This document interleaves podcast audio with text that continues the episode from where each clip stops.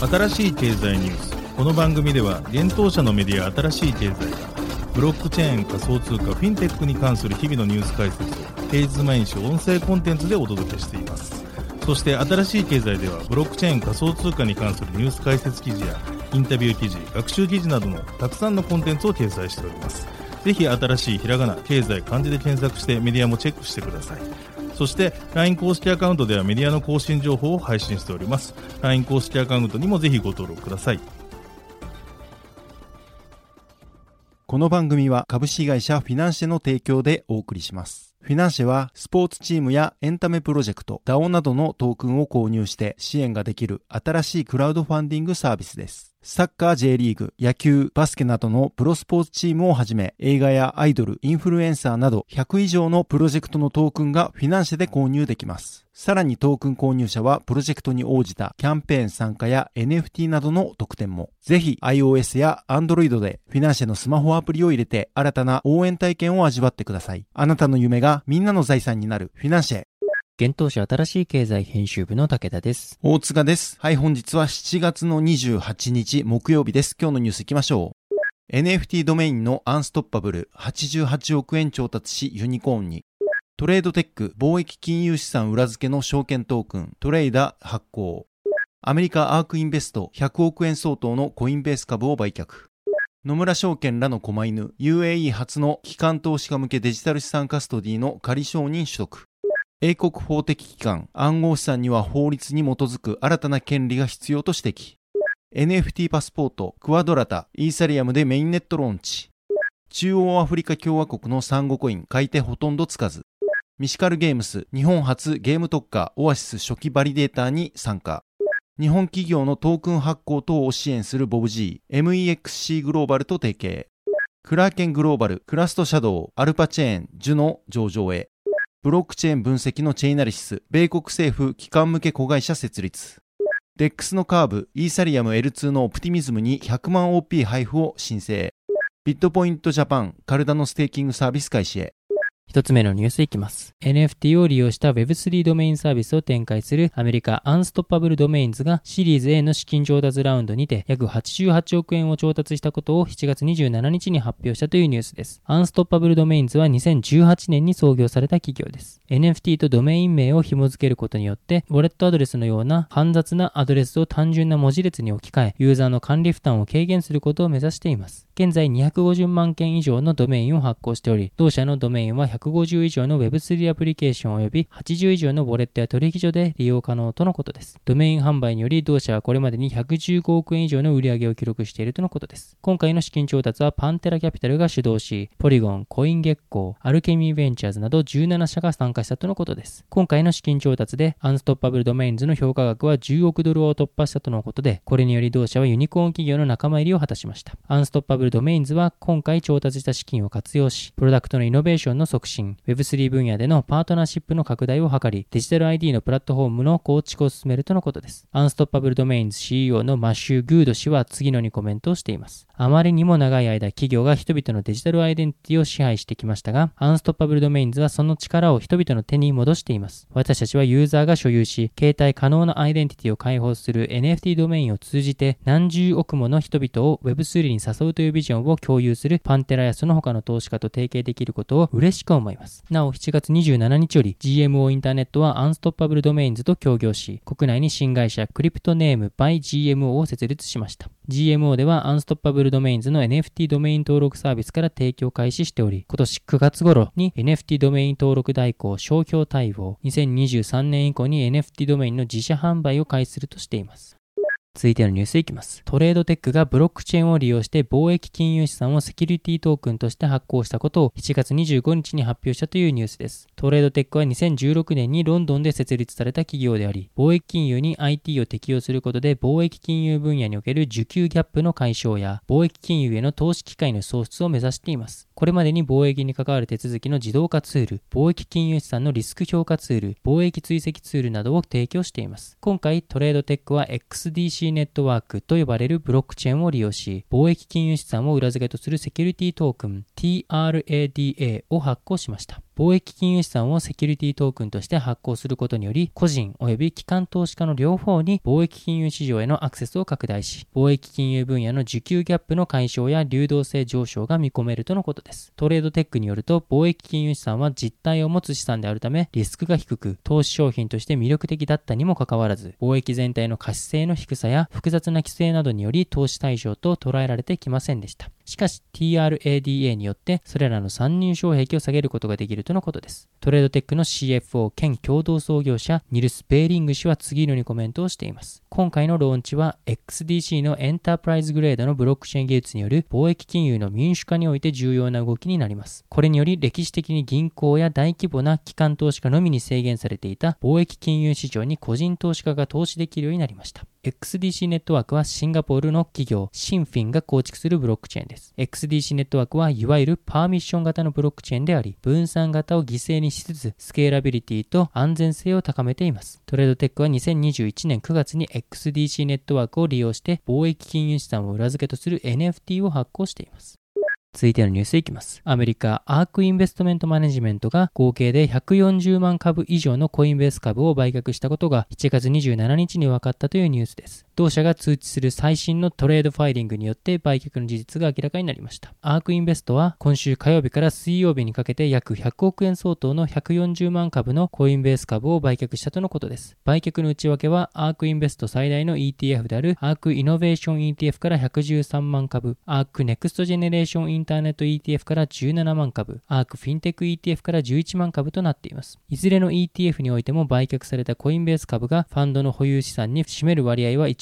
に満たしません。コインベース株は2021年4月の上場時に400ドルの価格を記録しましたが、それ以降は最高値を更新することなく下落しており、直近1ヶ月は60ドル付近で推移しています。また今週月曜には、アメリカ証券取引委員会がコインベースが証券として登録すべき暗号資産をアメリカ人に不適切に取引させていたかどうかについて調査していると報道されたため、コインベース株の価格は火曜日に20%ほど下落しています。アークインベストは破壊的イノベーションへの投資を標榜するするアメリカの投資会社であり、自動運転、遺伝子工学、ブロックチェーン、IoT などの次世代技術を取り扱う企業の株で構成される ETF を複数発行しています。投資家のキャッシーウッド氏が CEO、CIO を務めていることでも知られる企業です。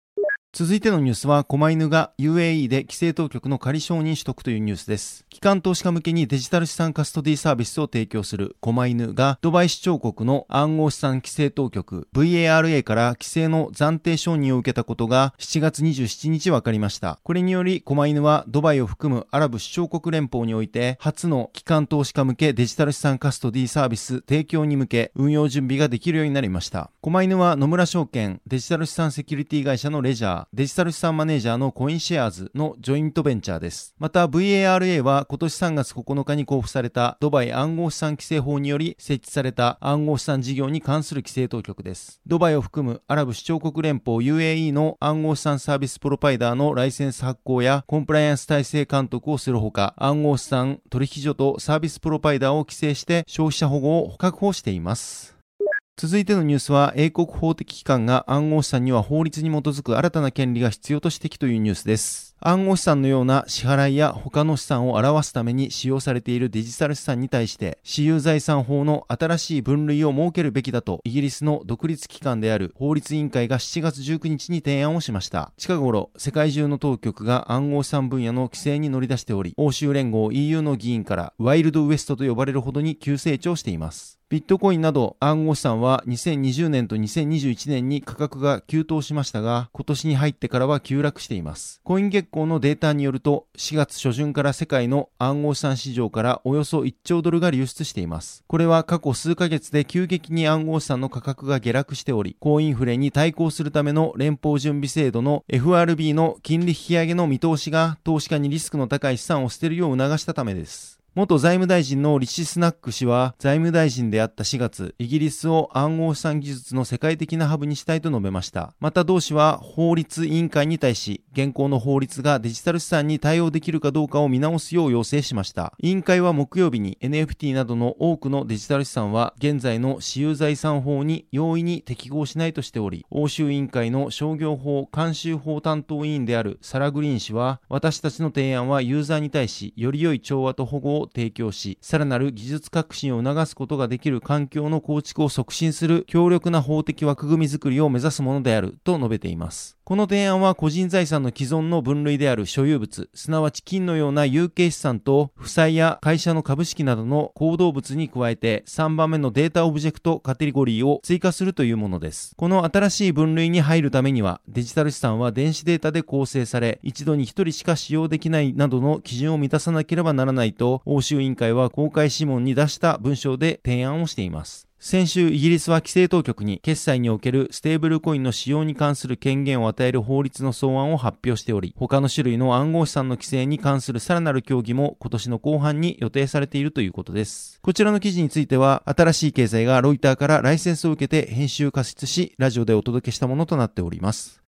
続いてのニュースは、ブロックチェーン上に個人を証明する NFT パスポートローンチというニュースです。ブロックチェーン上に KYC、本人確認と AML、マネーロンダリング対策等のステータスを証明できる NFT 発行サービス、クワドラタパスポートがイーサリアムメインネット上で公開されました。クワドラタパスポートは、パブリックブロックチェーン上の分散型アプリケーションに対して、コンプライアンスと身分証明を提供することを目指す企業であるクワドラタによって開発されたサービスです。ユーザーはクワドラタパスポートを通して、身分証明書をウォレットと連携することで、トークン規格 ERC1155 による譲渡ができないよう設計された NFT パスポートの発行ができるということです。なお ERC721 が1つのトークン ID に対して1つのアセットを扱う規格に対して ERC1155 では1つのトークン ID に対して複数のアセットが扱える規格となっています。この NFT パスポートを分散型アプリケーションに導入することで、そのユーザーがクワドラタパスポートによって発行されるパスポートを所有しているかどうかや、ユーザーの KYC、AML ステータスや国籍、ユーザーが複数のアドレスを所有しているかどうかなどが確認できるということです。将来的にはユーザーの信用評価や適格投資家であることも確認できるようになるということです。現在、クワドラタパスポートはイーサリアムメインネットのみのサポートとなっており、他のチェーンで発行することはできません。ただし2022年の第3四半期にはポリゴンでの発行サポートを開始すると発表されており、今後もマルチチェーン展開することも予定がされています。今回の発表の中で、クワドラタの共同創設者兼 CEO であるファブリス・チェン氏は、メインネットの立ち上げは今年に DeFi、NFT、メタバース、ゲームなどのユースケースが増加したことに続き、クワドラタのブロックチェーン身分証明が参入することを意味しますと語っています。今回のサービスローンチを記念してクワドラタは NFT の検証を行っています。ミュータントエイプやドゥードルズなどの人気 NFT を8週間にわたり抽選でプレゼントするイベントで参加するには今回の NFT パスポートを発行する必要があるということです。なお、クワドラタはブロックチェーンベースのテクノロジー開発企業であるスプリングラボからスピンオフした企業であり、ドラゴンフライキャピタルが主導するシードラウンドにて750万ドルの資金調達を完了したことを7月14日に発表しています。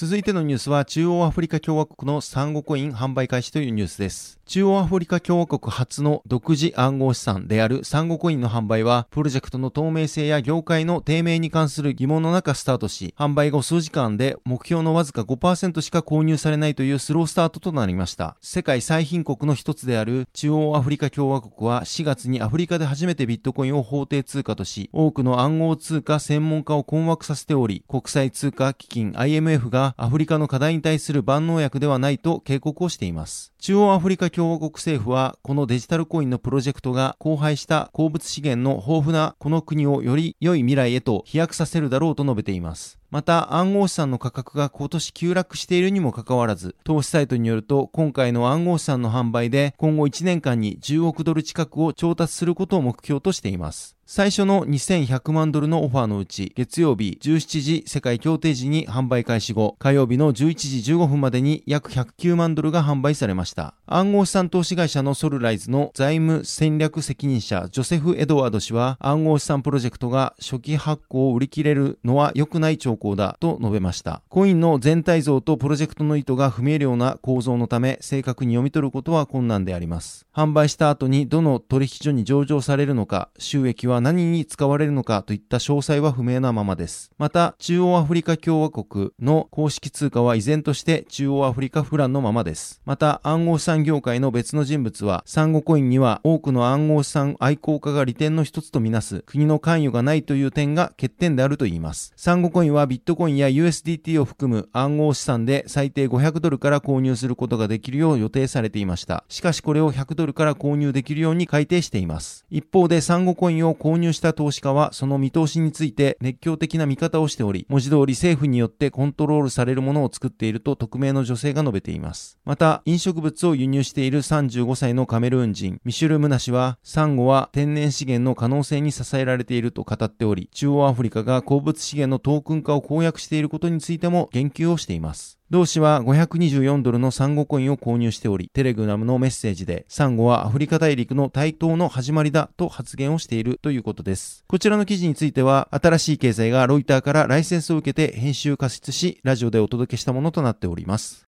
続いてのニュースいきます。ブロックチェーンゲームブランコスブロックパーティーを運営するミシカルゲームスがゲーム特化のブロックチェーンプロジェクトオアシスの初期バリデータに参加したことが7月27日に分かったというニュースです。なお、北米の企業がオアシスに参加するのは初の事例とのことです。バリデーターとはブロックチェーンのネットワークに接続し、チェーン上の取引が正しいかどうかを検証するノードまたはその運営者を指します。なお、オアシスの初期バリデータにはアスターネットワーク、バンダイナムコ研究所、 BOBG、Com2uS、クリプトゲームス、ダブルジャンプ東京、グミ、ジャンプ、MCH、ネットマーブル、ネオウィズ、セガ、サードバース、UBI ソフト、 Wemade、ビットフライヤーブロックチェーン、グリーがすでに名乗り出しています。ミシカルゲームスは開発者やパブリッシャーがブロックチェーンベースの P2E エコシステムをゲームに構築するためのフルサービスシステム、ミシカルプラットフォームを提供しています。また、ミシカルゲームス開発のブランコスブロックパーティーは昨年8月、ファッションブランドバーバリーと提携し NFT コレクションを販売しています。続いてのニュースいきます。日本企業のトークン発行や上場支援を行う BobG が暗号資産取引所 MEXC グローバルとパートナーシップを締結したことが7月28日に分かったというニュースです。この提携により BobG がサポートするプロジェクトのトークンについて MEXC グローバルでの上場及び該当プロジェクトのグロースに関する包括的なサポートをしていくとのことです。MEXC グローバルは2018年4月に設立され、現物取引、ETF、レバレッジ、先物取引などの暗号資産サービスを提供する暗号資産取引所です。リリースによれば、MEXC グローバルは今年6月時点の24時間取引高では世界7位でユーザー数は700万人ほどだといいます。なお、ボブ G は日本法人のトークン発行における諸問題の解決やトークンの発行、運用管理から暗号資産上場までをサポートする今年3月に設立されたシンガポール拠点の企業です。7月12日に40万ドル、約5400万円の資金調達を Web3 アクセラレーターのアリーバスタジオ、クリプトゲームズ、ダブルジャンプ東京、ステークテクノロジーズの COO、石川俊氏より行っております。続いてのニュースいきます。アメリカ・サンフランシスコ拠点の大手暗号資産取引所クラーケンで新たに暗号資産クラスシャドウ CSM、アルパチェーン、ARPA、ジュノ、JUNO の3銘柄が上場することが7月27日に分かったというニュースです。これら暗号資産の入金はすでに開始されており、CSM の取引は7月27日より開始し、ARPA と JUNO の2銘柄の取引は7月28日14時30分より開始する予定です。対象となるサービスはクラーケン販売所及びクラーケンプロ取引所です。取引ペイについては各銘柄すべてに対し USD とユーロが対応しています。また先物取引と証拠金取引についてはサポート対象外となるようです。続いてのニュースいきます。アメリカブロックチェーン分析企業のチェイナリシスがアメリカ政府機関向け子会社チェイナリシスガバメントスタジオを設立したことが7月27日に分かったというニュースです。チェイナリシスガバメントスタジオは暗号資産関連の事件調査や犯罪活動の妨害、違法行為の削減、被害者のための資金回収など政府機関が抱える問題に対してチェイナリシスの幅広い専門知識とスキルを活用することを目的に設立されたとのことです。チェイナリシスガバメントスタジオは暗号資産の調査、分析、アドバイザリー、サイバーセキュリティ、データエンジニアリングにおける世界有数の専門家約90名で構成されるといいます。また、チェーナリシスガバメントスタジオを率いるのは政府機関のコンサルティング企業、アバックス元 CEO、エリック・スコフィールド氏とのことです。エリック氏は、アバックスで以前大規模なデータ分析やリードジェネレーション、調査サービスにおいてアメリカ政府と提携した経験があるとのことです。チェーナリシスはブロックチェーン上の暗号資産取引を追跡してクラスタ化し、考えられるリスクや脅威となる行為者を特定するソフトウウェイを提供している企業です。今年5月には民間企業向けビジネスの倍増に向けシード F ラウンドで1.7億ドル、約220億円の資金調達を完了し、企業評価額が86億ドル、約1.1兆円に達しました。これまで暗号資産業界向けの制裁データ診察ツール無料提供やサイバー犯罪の調査、調査分析ツール提供のエクシジェントとアバックスの買収、そしてデジタル資産管理会社 NYDIG との長期パートナーシップ契約を締結しています。またビットコインのライトニングネットワークのサポートも発表しています。続いてのニュースはカーブがオプティミズムに100万 OP の配布申請というニュースです。イーサリアム基盤の分散型金融 DEX、カーブファイナンスがレイヤー2ソリューションのオプティミズムに対しエコシステム拡大に向けた助成金としてオプティミズムのガバナンストークン100万 OP の配布を申請したことが7月25日分かりました。オプティミズムはカーブファイナンスの申請に対しカーブは急成長するディファイ業界のバックボーンです。カーブは流動性を増やすためスケーラブルな L2 を必要としています。この点でオプティミズムは理想的なパートナーですと積極的にサポートしていく姿勢を見せています。カーブファイナンスは配布された際の100万 OP について、カーブファイナンス上の流動性プロバイダーにインセンティブとして100%供給するとし、また20週にわたって1週間5万 OP ずつ分配すると説明もしています。なお、インセンティブの対象となるプールは sUSD、sETH、sBTC ということです。カーブファイナンスによると OP の分配についてはゲージウェイトメカニズムを採用するということです。このメカニズムはカーブファイナンスのガバナンストークン CRV をプールへ分配する際に利用されています。オプティミズムはイーサリアムの L2 ソリューションであるオプティミズムロールアップを開発している企業です。プラズマグループメンバーが2019年12月に設立をしました。その他レイヤー2ソリューションアービトラムと同様にユニスワップなど複数のディファイプロトコルでオプティミズムは採用されています。続いてのニュースはビットポイントジャパンがエイダのステーキングサービス開始というニュースです。暗号資産取引所ビットポイントジャパンが暗号資産カルダノエイダのステーキングサービスを開始したことが7月27日分かりました。ステーキングとは対象となる暗号資産を保有したユーザーがブロックチェーンのネットワークにそのトークンを預け入れてネットワークに貢献することで対価としてトークンの報酬が得られる仕組みのことです。なお同社のサービスではビットポイントジャパンにステーキング対象暗号資産を預けておくだけで毎月報酬がもらえ、ユーザー自身で特別な手手続きをする必要はないということです。現在ビットポイントジャパンで提供するステーキング銘柄は ADA のみとなります。ADA のステーキングサービスの開始日は発表日の27日となります。ステーキング報酬額は変動制で年率3.5%から5.3%程度の見込みとなっています。また手数料は当面無料ということです。報酬の配布日時は毎月24日定期メンテナンスの終了後となります。なお、申し込みと解約の手続きはないということです。はい、本日のニュースは以上となります。このように私たち新しい経済編集部ではブロックチェーン暗号資産に関するニュースを平日毎日ラジオで配信をしております。本日ご紹介したニュースはすべてサイトの方に上がっております。ぜひサイトの方も見に来てください。新しいひらがな、経済、漢字で検索して見に来ていただければと思います。それでは本日はありがとうございました。ありがとうございました。